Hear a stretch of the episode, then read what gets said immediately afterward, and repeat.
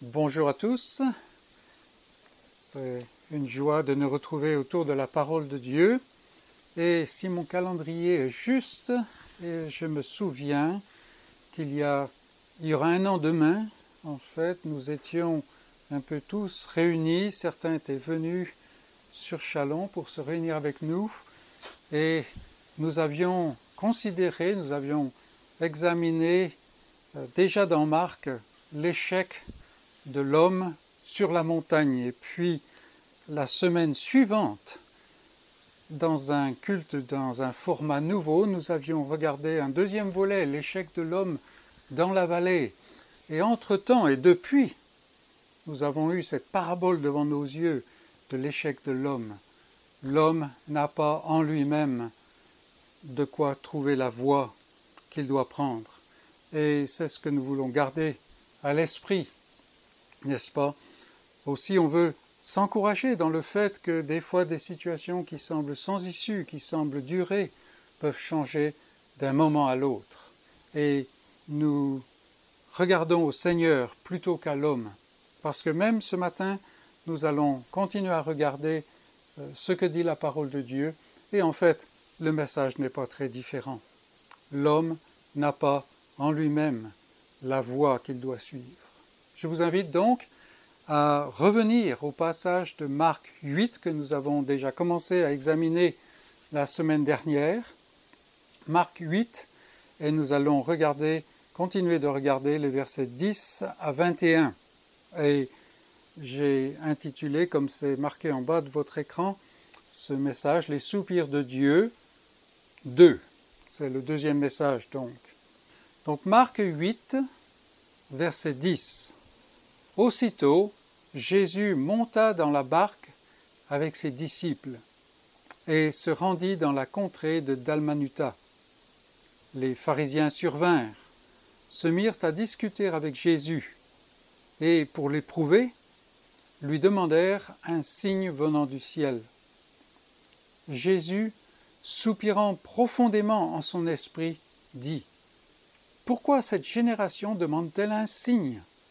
Je vous le dis en vérité, il ne sera point donné de signe à cette génération.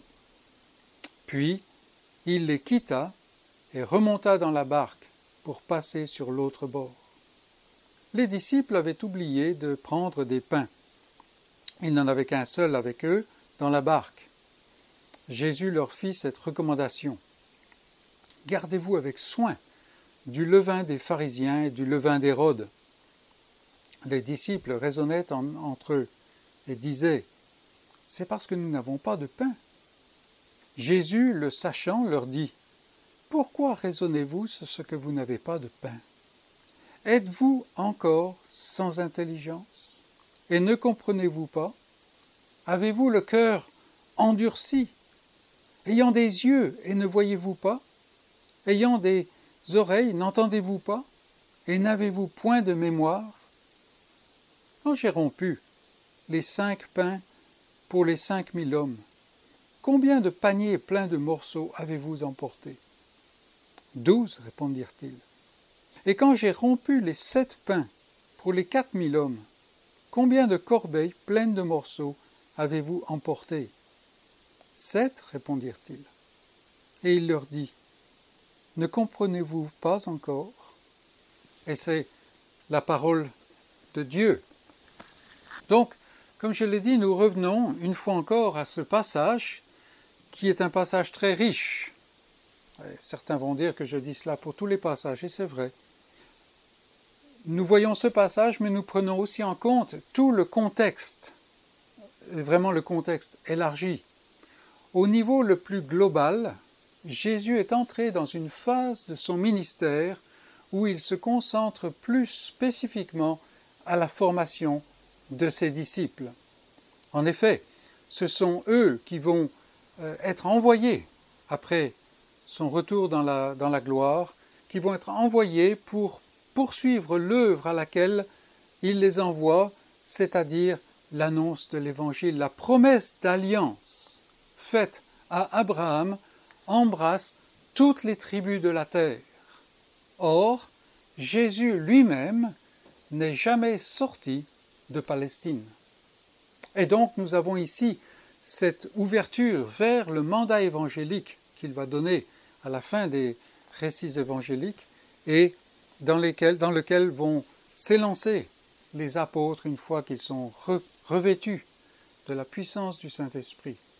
Donc Jésus va lancer ses disciples dans le monde et puis ceux après eux qui croiront et la bonne nouvelle du salut en Christ seul va se répandre. Et elle continue de le faire, comme une tache d'huile. Il est impossible de l'enrayer. Mais dans cette œuvre d'évangélisation, il y a certaines choses qu'il faut garder sans cesse à l'esprit, tant pour les disciples que pour nous qui aujourd'hui suivons le Seigneur. Et c'est pour cela que Jésus forme ses disciples, et c'est pour cela qu'à travers sa parole, leur témoignage, il continue de former son Église jour après jour. Il le fait avec grande patience, en les détournant d'eux-mêmes, en les décapant, comme nous avons vu la dernière fois, et en les fixant sur lui-même, les yeux fixés sur Jésus-Christ. Et pour cela, il le révèle sans cesse quelle est la réalité, quelle est la réalité au sujet de Dieu et quelle est la réalité au sujet de la nature de Dieu?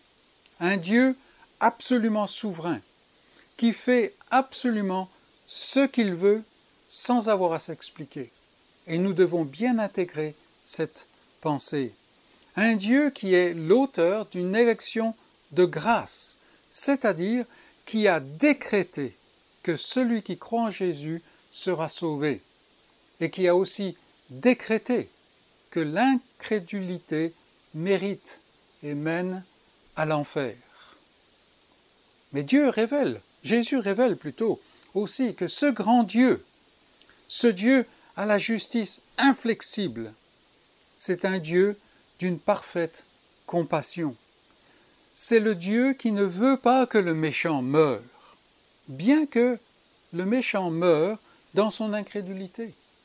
Et c'est précisément la raison pour laquelle Jésus est là, à arpenter la Palestine. Mais il y a une autre vérité, que celui ou celle qui sert Dieu doit toujours garder à l'esprit. C'est que dans ce service d'annonce du salut en Christ, l'homme est absolument incapable. Il a une incapacité totale et il est toujours, sans cesse, à la merci de Dieu. Il est toujours dépendant de Dieu d'une manière totale.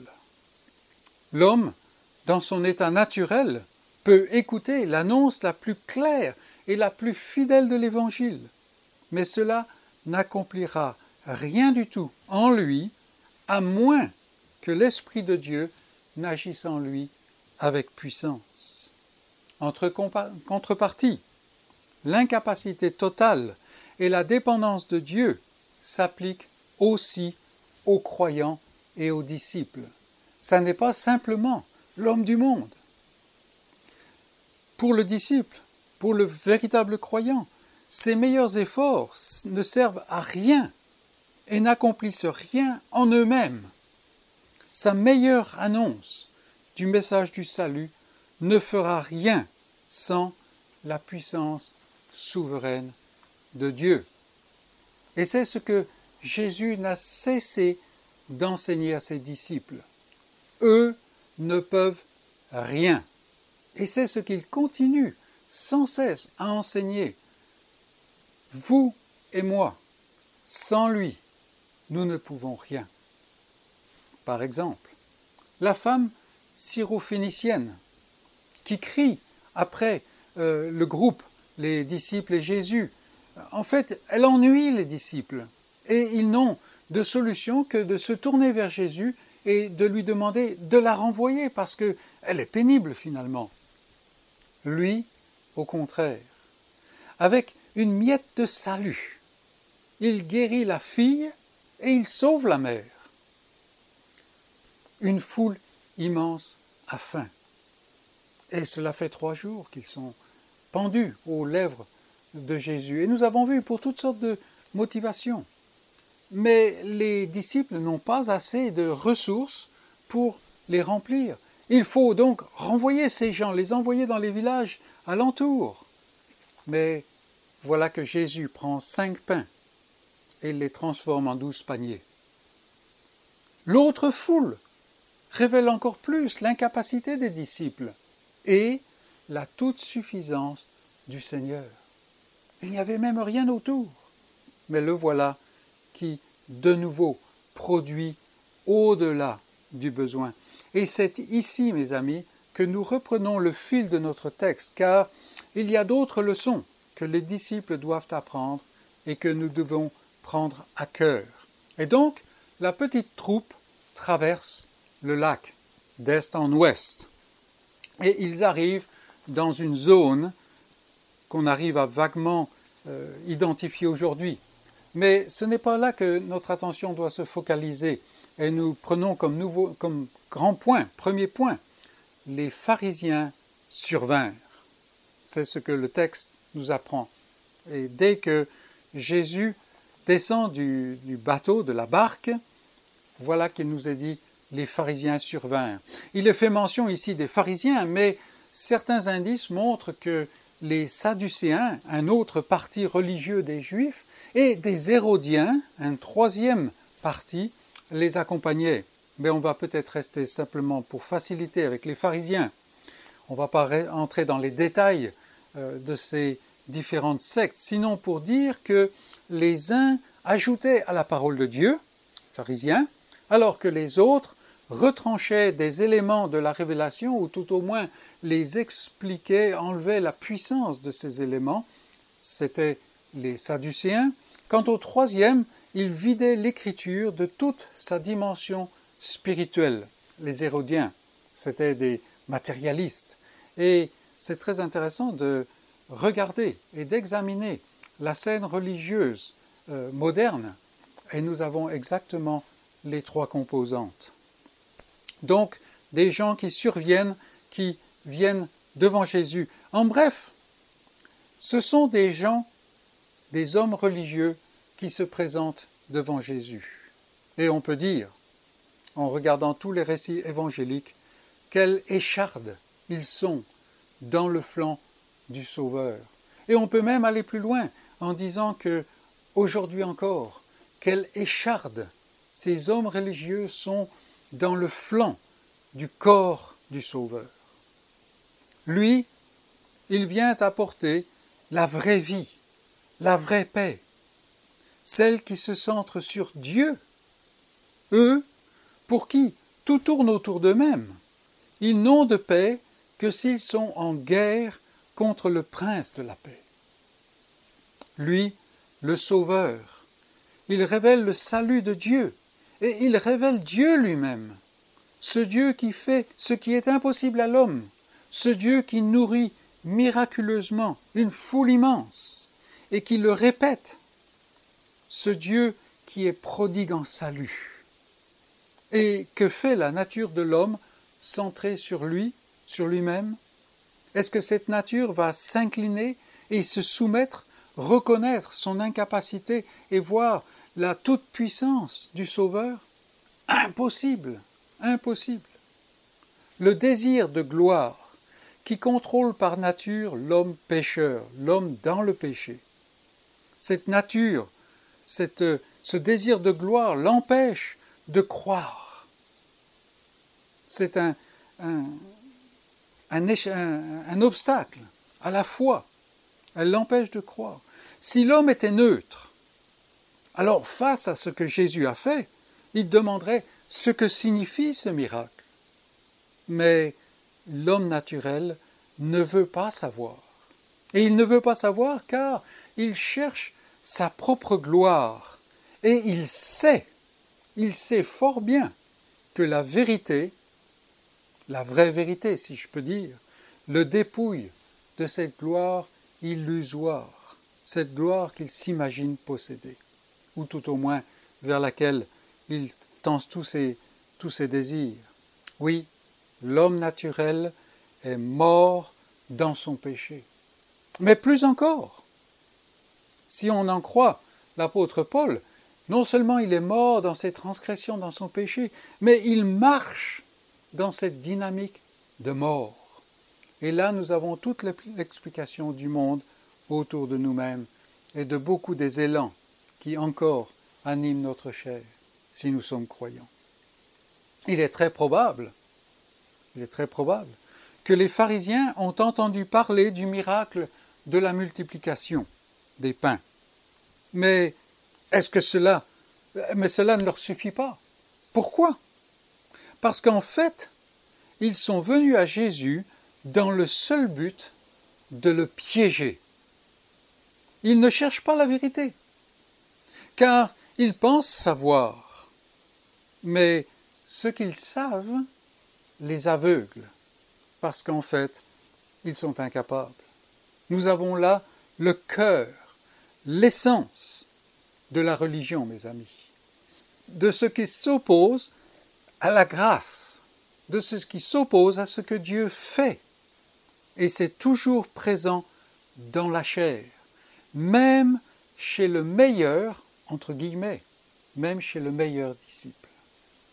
Il est intéressant de remarquer, soit dit en passant, et de souligner que l'opposition de la chair à la grâce de Dieu, de cette chair incrédule et religieuse, se rabat sur Moïse, sur la loi. Ici, c'est implicite, mais c'est bien là, nous allons le voir. Et très souvent, il dresse Moïse en opposition à Jésus-Christ, ce que la Bible ne fait jamais. Ici, le miracle extraordinaire qui pointe vers le signe qui est venu en chair du ciel, ce miracle ne suffit pas pour ces gens, ces gens religieux. Il rabaisse ce miracle extraordinaire au rang de signe de la terre. Eux, ils veulent, comme ils disent, un signe venant du ciel. La chair, l'homme naturel, l'homme qui est mu par sa raison seulement, ne peut pas accepter, il ne peut pas saisir ce que Dieu fait. La condamnation du pécheur n'est pas l'ignorance. Il saurait s'il voulait. Non, c'est son refus de s'humilier, c'est son orgueil qui le condamne, c'est son orgueil qui le, le coupe de la voie du salut. Il ne veut pas se départir de l'illusion de sa capacité à se sauver lui-même, car elle le protège du fait d'être totalement dépendant de Dieu, ce qu'il trouve comme quelque chose de très dangereux. Nous avons ici, en fait, un parallèle avec ce qui avait suivi la première multiplication des pains. Et nous avons ce récit dans le chapitre 6 de l'Évangile selon Jean.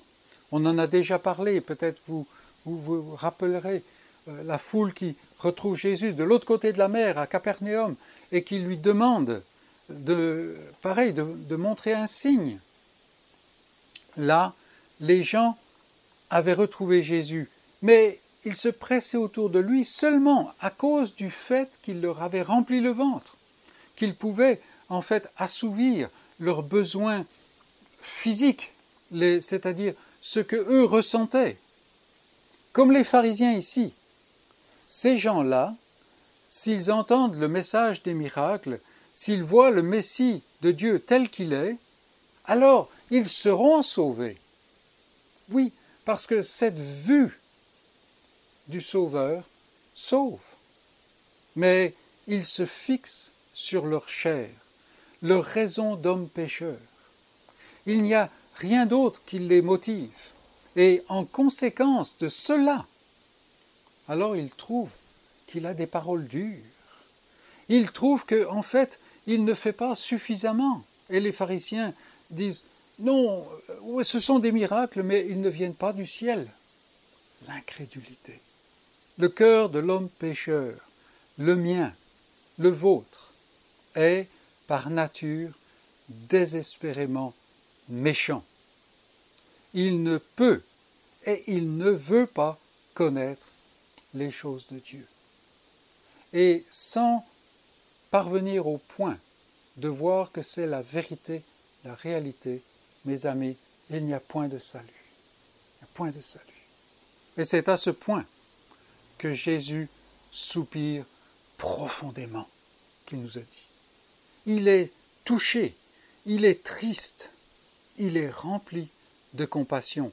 Et nous l'avons déjà vu dans cet état.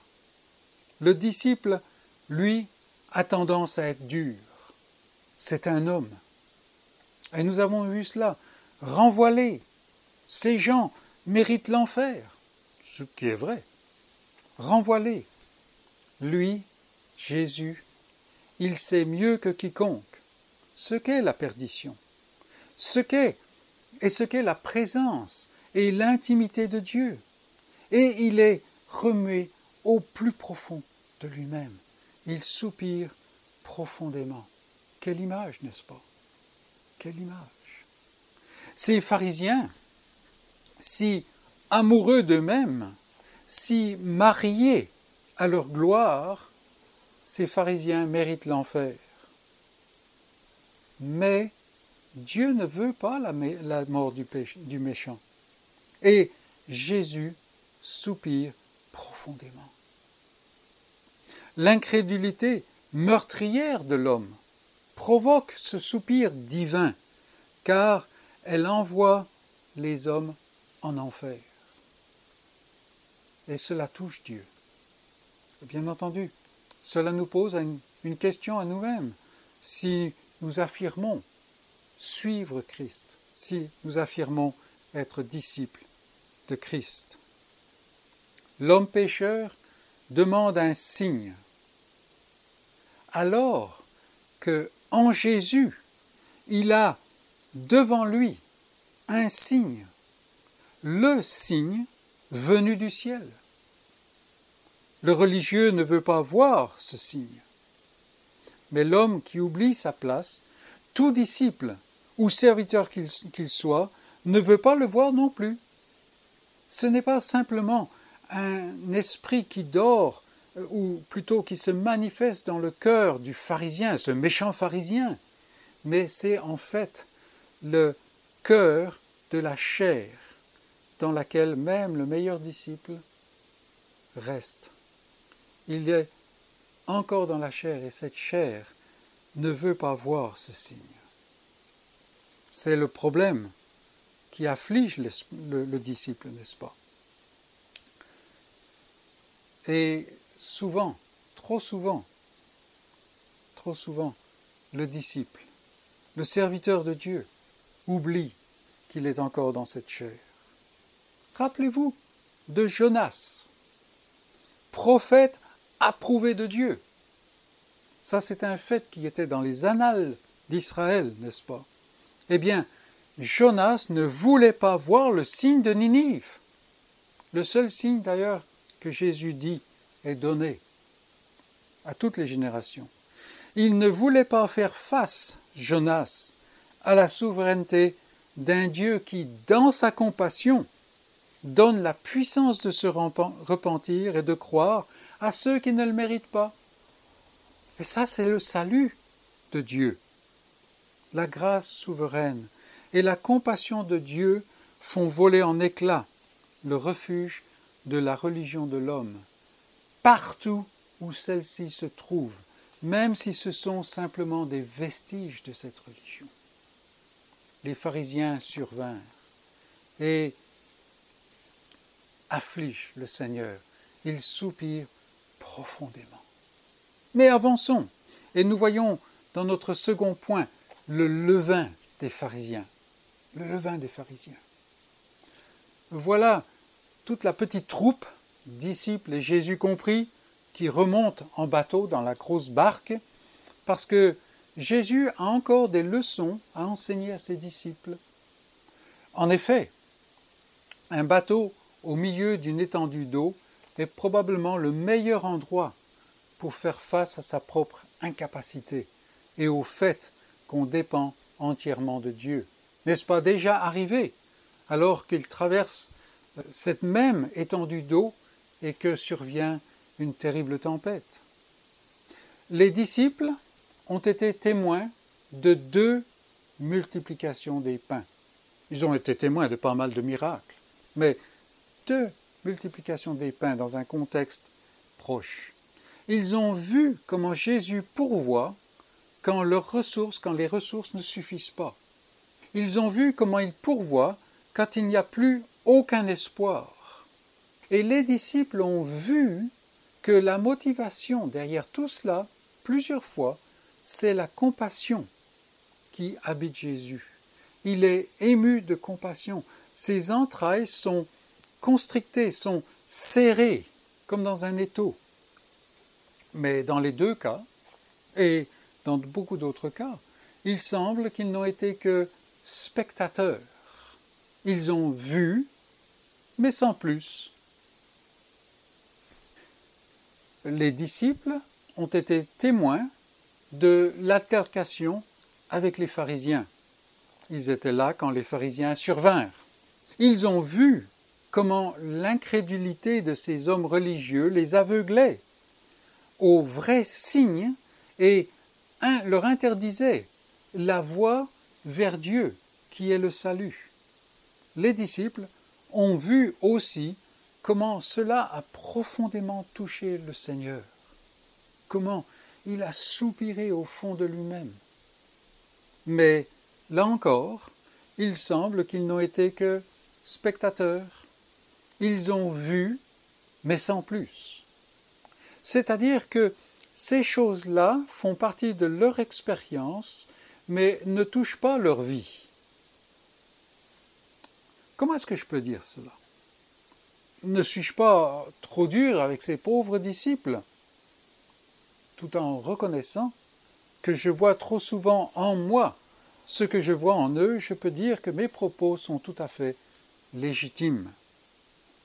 Je ne cherche pas à être trop dur à des gens auxquels je ressemble trop, mais je regarde la parole de Dieu.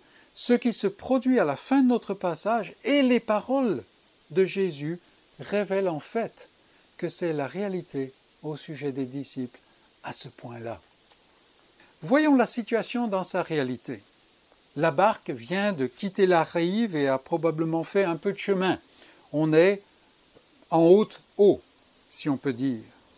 Et les disciples, qui connaissent bien ce grand lac, ils y ont travaillé pendant des années pour certains d'entre eux, savent qu'ils en ont pour longtemps avant d'arriver à leur destination. Et bien légitimement, comme de vrais hommes, leurs pensées se tournent vers la nourriture.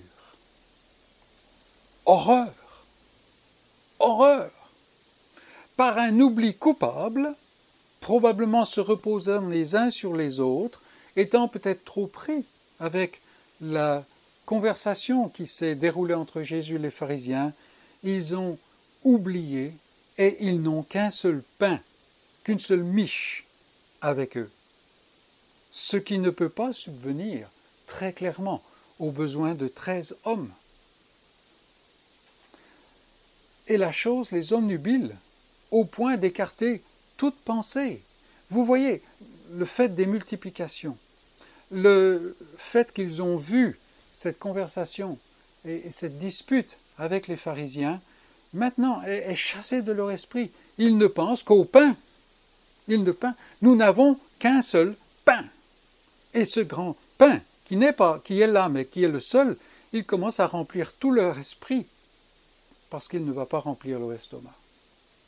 Ce sont les disciples dans la barque. Mais dans la barque, il y a quelqu'un d'autre. Et de son côté, le Seigneur Jésus, rempli de compassion, c'est très important de le saisir, rempli de compassion, a encore l'esprit tout rempli de sa dispute avec les pharisiens incrédules. Le désespoir coupable de leur situation le touche encore vivement. Elle le, préoccupe, elle lui fait mal. Il est rempli de la stupeur et de la tristesse que va rencontrer avec cet esprit méchant d'incrédulité, cet esprit qui bientôt va le clouer à une croix. Vous voyez, Christ, en fait, à travers ces hommes, les pharisiens, a eu une altercation avec un esprit mauvais, l'esprit d'incrédulité, cet esprit qui mène à l'enfer. Et lui, le Seigneur d'amour, il est tout rempli de cela. Il est omnubilé par cela. Et comment est-ce que je le sais? Parce qu'il ne prend même pas garde à ce qui se passe parmi les disciples, ces discussions, peut-être à voix basse, mais quand même, il ne le voit pas. Non. Dans ses pensées, dans ses pensées, il est, si je puis dire, obnubilé par ce combat qu'il va remporter, mais qu'il va mener à grands coups. Et ça l'occupe tellement que il exhorte ses disciples à haute voix, venant de ses pensées, à se méfier de l'incrédulité, de cet esprit mauvais, de cet esprit meurtrier, car elle a toujours des appuis dans la chair, et Jésus le sait. Jésus le sait. Dans la chair du péché, bien sûr. Et nous avons ici la collision entre deux mondes. Nous avons ici la collision entre l'esprit et la chair. Et pour revenir à ce que nous avons dit la semaine dernière, nous avons une collision entre la religion et la grâce, entre la loi et la grâce, entre toutes ces choses que nous avons précisées, une collision. Et c'est précisément à ce point que Jésus veut amener ses disciples. Parce que eux vont entrer dans son œuvre. Pas l'œuvre d'expiation, non, mais l'œuvre d'annonce de l'évangile du salut. Lui, le Seigneur de la vie, il est habité par l'esprit de la vie. Il voit les réalités spirituelles et c'est ce qui motive tout son être. C'est la chose qui est la plus importante pour lui.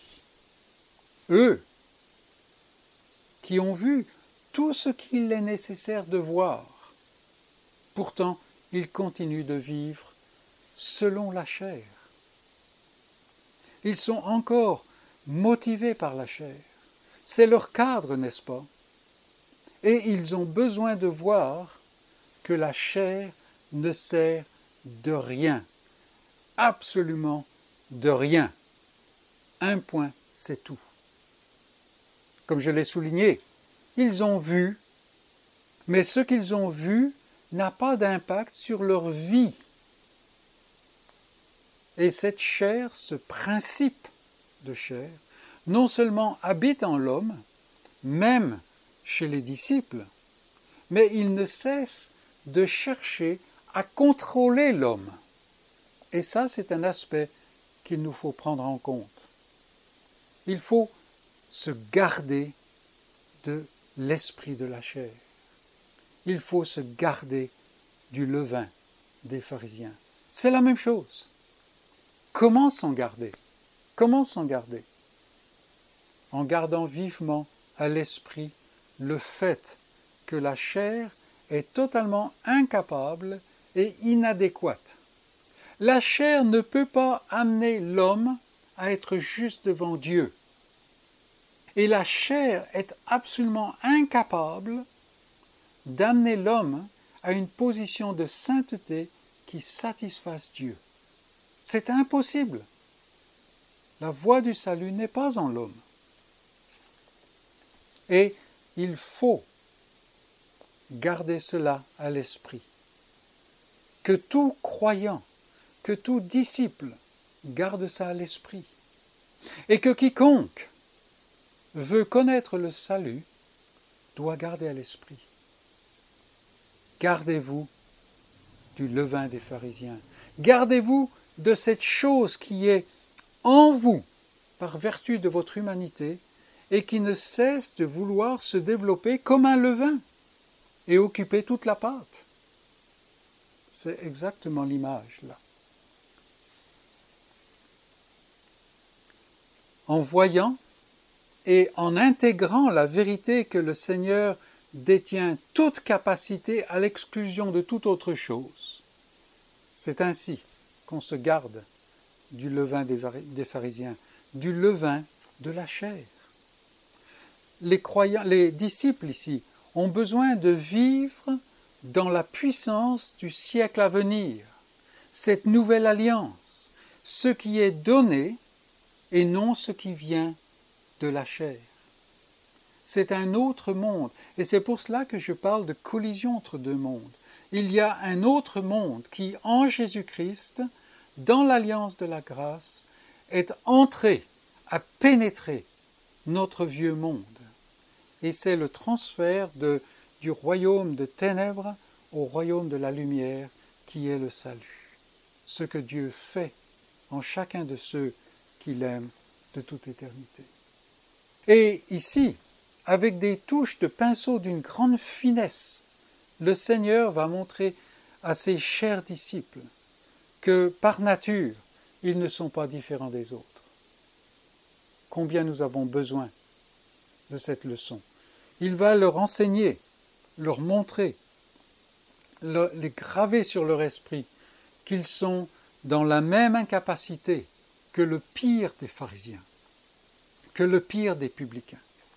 Il leur montre aussi qu'il doit être différent, que celui qui est disciple est différent, et il leur montre comment être différent.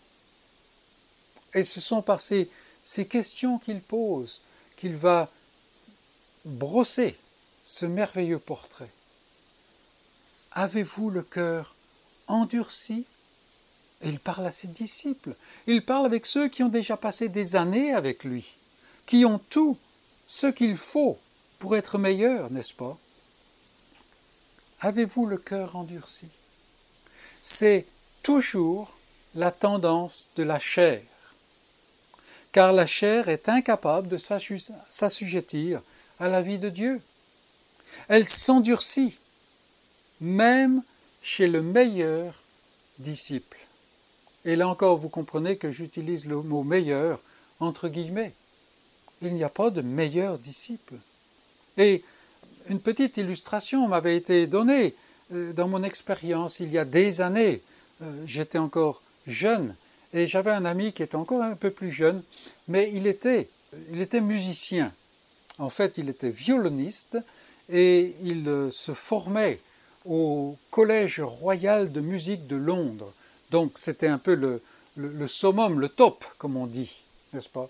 Et, il me racontait une, fois, comme ça, à bâton rompu, que s'il ne s'exerçait pas chaque jour, au moins deux heures, avec son violon, eh bien, le lendemain, c'était beaucoup plus difficile, parce que ses doigts étaient plus engourdis qu'ils devraient l'être. Vous vous rendez compte? Vous vous rendez compte? Et cela me parlait de ce qui se passe dans, dans l'être humain, même le disciple. Si le disciple ne s'exerce pas dans la vie qu'il a reçue, alors c'est plus difficile. Pourquoi? Parce qu'il y a ce levain qui est dans la chair, qui est dans la chair, qui ne cesse de vouloir gagner toute la place. Et il le fait facilement même dans l'apôtre Paul. Alors, quel espoir avez-vous? Quel espoir est-ce que j'ai? N'est-ce pas? Gardez-vous du levain des pharisiens. Avez-vous le cœur endurci? Et puis Jésus continue. Ayant des yeux, ne voyez-vous pas? À quoi vous sert ce que vous voyez? Et combien de fois cela nous touche? Même peut-être plus dans notre génération, car nous sommes une génération de, spectateurs.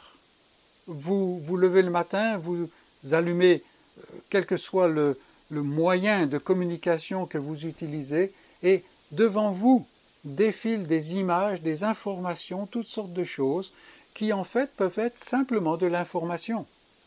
Ne pas toucher. La question qui se pose, à quoi sert ce que nous voyons? À quoi sert ce que nous entendons? Est-ce que cela impacte ma vie? C'est la question de Jésus. Parce que ces, disciples ici, ils ont tout ce qu'il faut pour vivre différemment, pour être, avoir une motivation qui est beaucoup plus profonde. Mais ils sont dans la chair et ils ont besoin, et ils auront besoin de plus en plus de se garder du levain des pharisiens. Pierre, par exemple, il est là dans la barque. Et Pierre va bouger, va, va être un, un leader peut-être pour la, bande des disciples une fois que Jésus est parti. Mais rappelez-vous quand il arrive en Galatie.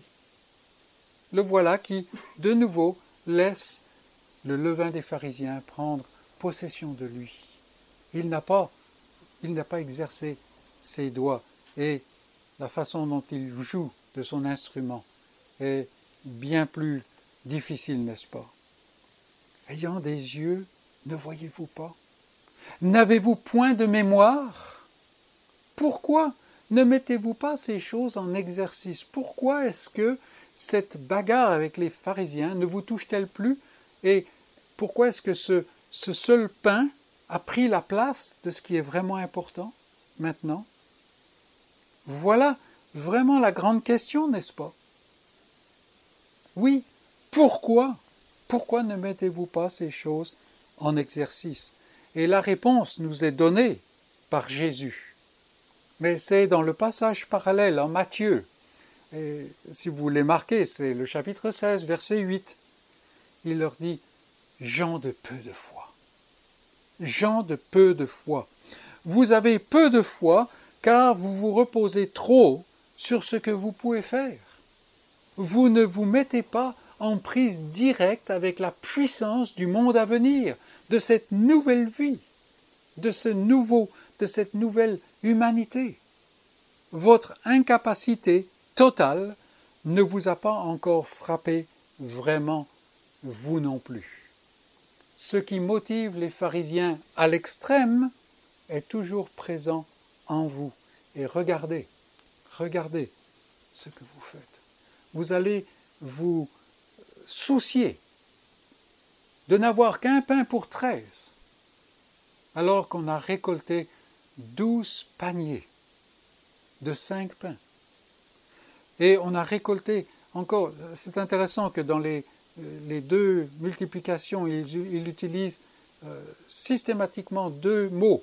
Et dans la deuxième multiplication, le mot qui est utilisé, cela parle d'un panier, mais pour nous, ça ne veut rien dire aujourd'hui. Mais c'est le même mot qui est utilisé de l'objet dans lequel Paul a pris place, Saul de Tarse a pris place pour qu'on le descende des murs de Damas. Ce n'est pas le panier qu'on emmène aux commissions nous-mêmes, n'est-ce pas? Vous voyez? Et les disciples ont vu tout cela. Mais la foi ne s'est pas saisie de cela. Et simplement parce que le Seigneur voulait les vacciner. C'est bien à la mode, n'est-ce pas? Mais là, il voulait les vacciner, les protéger vraiment. C'était le vrai vaccin de la foi, n'est-ce pas? Les pharisiens montrent cela, mais le disciple possède en lui-même cette chair qui est le même levain, le même levain. La réponse à la vie du royaume est une union continuelle et continuellement entretenue avec la source de la vraie vie, c'est-à-dire une union avec Dieu en Christ, continuellement, continuellement entretenue par les moyens de la grâce. Non pas quelque chose qui sauve, mais quelque chose qui donne la puissance pour vivre dans la puissance de la vie, dans la puissance du salut. Les disciples allaient en avoir besoin. Avec tout ce mandat, cette mission, et nous en avons besoin. Vous en avez besoin, j'en ai besoin pour marcher dans les traces de Christ, pour annoncer Christ. Et si vous ne connaissez pas encore le Seigneur, vous en avez besoin. Parce qu'on ne vient pas au Seigneur en dehors de la foi. C'est Dieu qui donne. Mais si Dieu ne donne pas, on ne peut pas venir. Parce que la chair est totalement incapable. Tout ce que Dieu a donné est absolument inefficace tant qu'on pense posséder soi-même ce qu'il faut. Ça, c'est le cœur du levain des pharisiens. Ça, c'est le cœur de la dynamique de la chair qui nous habite tous, chacun d'entre nous. Et l'appel du Sauveur, l'appel de la parole de Dieu, c'est lui. Il a tout fait. Il n'y a plus besoin de faire pour être sauvé. Mais par la foi, celui qui est affranchi, il marche en nouveauté de vie et il se garde du levain des pharisiens. Non pas du levain qui est chez les autres, parce que le pharisien, c'est facile de le mettre au pilori, en dehors de soi. Non, gardez-vous du levain qui est dans la chair. Et que Dieu se glorifie dans un peuple, dans une Église qui est plus que vainqueur, qui est part à la conquête et qui manifeste dans ce monde de péché, dans ce monde d'impuissance totale, qui manifeste la puissance de ce Sauveur. Amen.